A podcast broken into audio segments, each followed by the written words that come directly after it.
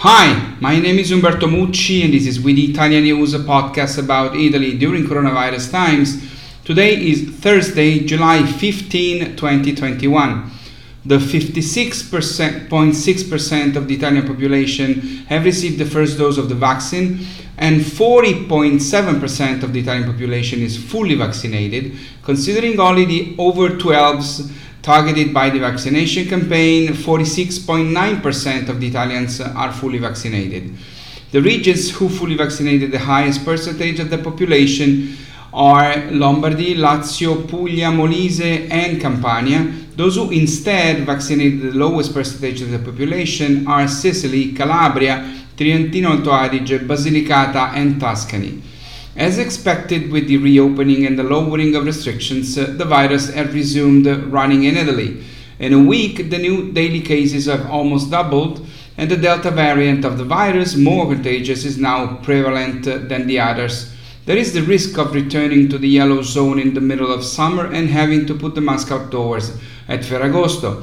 It is a scenario that nobody likes, but that can happen above all if the parameters on which the colors of the regions depend are not changed. In fact, the regions have asked the government for a change in the criteria, making way less the number of contagions that is already increasing and will grow further due to the Delta variant, and making way more the number of hospitalizations in COVID wards and ICU. That is for now stable, and so it is expected in the future thanks to the vaccination campaign. To date, the element that involves the transition from the white zone to the yellow one is the weekly incidence of cases per 100,000 inhabitants. According to the latest weekly report to date, the regions with a higher figure are Abruzzo, Campania, Marche and Sicily. These are the ones that in theory could risk the yellow zone in August, if things will continue with the direction they are going now and if the government does not change the parameters. Also concerning is the fact that the beautiful and exciting festive celebrations for the victory of the national soccer team at the European Championship have seen scenes that cannot help but lead to an increase in the circulation of the virus. We can only hope that we won't see a dramatic upsurge of the curve in the next days. And speaking of Europe, the rest of our continent provides some consideration that might help Italy figure out what to do. In the Netherlands, nightlife has been banned again, and part of Spain has decided to reinstate a curfew. In the UK, the government looked at the ratio between new cases and hospitalizations and deaths by COVID and saw that by vaccinating more than two-thirds of the population with one dose and more than half with two doses, the Delta variant has for now the same impact as seasonal influenza. In a pragmatic way, although several of their scientists very much disagree, thanks to mass vaccination, the UK has decided to treat the Delta variant as a flu and therefore to behave like a normal pre-COVID winter. They will be without any restriction from July 19 because they are assuming that they will see a number of infected by the end of the year between 6 and 8 million people with 4 to 10,000 deaths as the flu did yearly before COVID. Selfishly, Italy can live with this choice as an experiment to watch. If the increase in cases will continue to correspond to a limited number of intensive care occupation and deaths, then perhaps it could be a model to adopt in Italy too. If, on the other hand, there is a parallel surge in deaths, then the UK will return to restrictions and we will know what not to do. In UK, they think that with vaccinations they have tamed the beast and then explore the partially unknown land that is the behavior of the Delta variant of the virus on many vaccinated humans. Time will tell. In the UK, they made a first bet in 2020, that of aiming at a natural herd immunity, and they lost it catastrophically. Then a second bet in 2021 at the beginning, aiming for just a single dose of vaccine instead of two, and they lost that bet too. This is the third bet. Let's hope they have better luck now.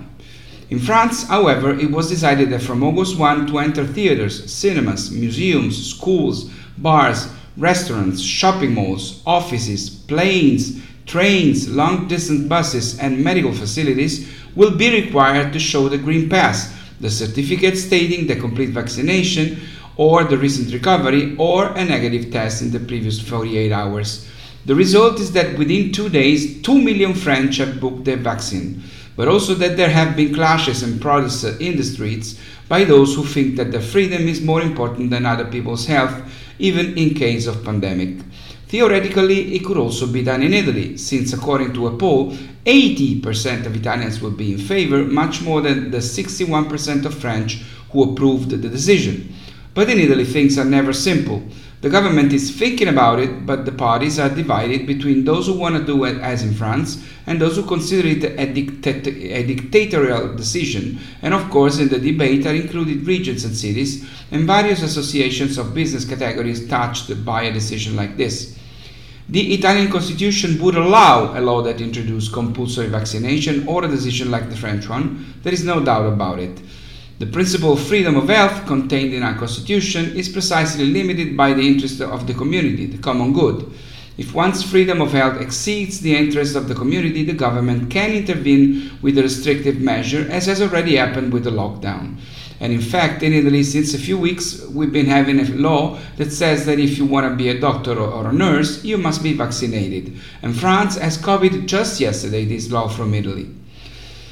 I'm always sorry to talk about negative things concerning Italy. One decidedly very, very bad statistic comes from the results of tests taken by our kids in Italian schools in 2021. The 2 years of intermittent schooling, the massive necessary use of distance learning with huge fatigue and poor internet connections have hit hard the Italian students, already forced before COVID to a historical deficit of understanding and skills in large parts of the country. Among the reference nations in Europe, Italy was the one with the highest number of distance learning days, but some holes already existent in 2 years have become craters. And although there are those who are not very convinced of the credibility of the results of these tests, there is to be very, very worried. Elementary school, which has held up in attendance for long periods of 2020 and 2021 in almost every area nationally, all things considered is holding up. In middle school there is the first collapse, minus 4 percentage points in Italian language compared to 2018, which became minus 7 compared to a 2019 that had reported improvements, now zeroed out.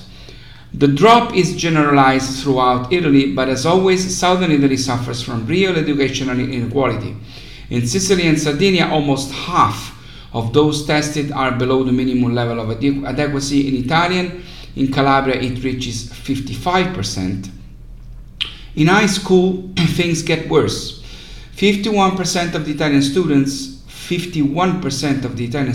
do not reach a sufficiency level in mathematics, 44% in Italian, with a dramatic peak of 64% of insufficiency in Italian language in the regions of Campania and Calabria. In mathematics, Campania reaches a level of 73 of insufficiency. According to these data, those who attend 5th grade in Trentino Alto Adige have mathematical knowledge equal to those who attend 8th grade in Calabria. It's a terrible figure, and the first thing to hope for is that the next school year that will start in September will run smoothly without new stops, which would further worsen an already terrifying situation. The recent victory at the European Soccer Championships has not only brought joy to all Italians and concern for how this joy has exploded in Italian piazzas and streets, certainly favoring the spread of the virus. According to estimates of some economists, there will also be positive effects on the confidence of families and businesses and on the appeal of Made in Italy abroad and even on the arrival of foreign tourists, except for the English, who seem to have cancelled many vacation bookings in Italy after their defeat in the final against us. Therefore, economic growth is expected to add plus 0.7% to the growth already forecast for this year.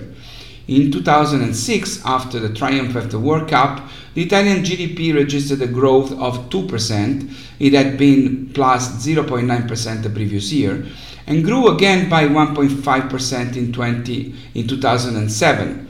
Forecasts say that Italian exports now could increase by 10% their growth only thanks to Italy's victory, although in the first 4 months of 2021, Made in Italy exports have already increased by 19.8% compared to the same period last year. It's all for now, it's all for today. Please stay safe and take care. My name is Umberto Mucci, this was With Italian News. I'll see you next Monday. Ciao from Rome.